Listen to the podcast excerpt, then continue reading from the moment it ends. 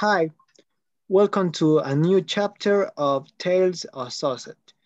Today we will resume our story with the penultimate chapter. Sit down and enjoy the following minutes.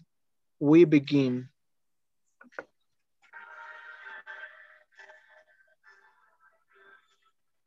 With very bad manners, she woke up her sister and told her to go and get some water to prepare something to eat.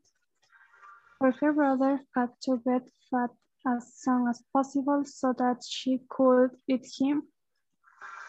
Little Gretel then realized that she was not an old woman, but a wicked witch.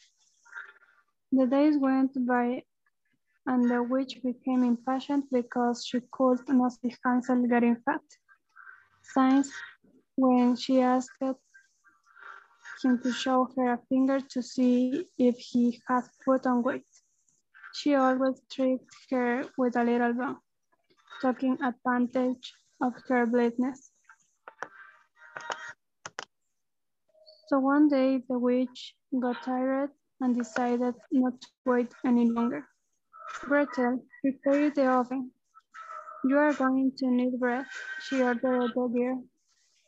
The girl imagined, imagined something terrible, and she knew that as soon as she got lost, the witch would throw her into the oven. I don't know how to do it, said the girl. Silly girl, get out of the way.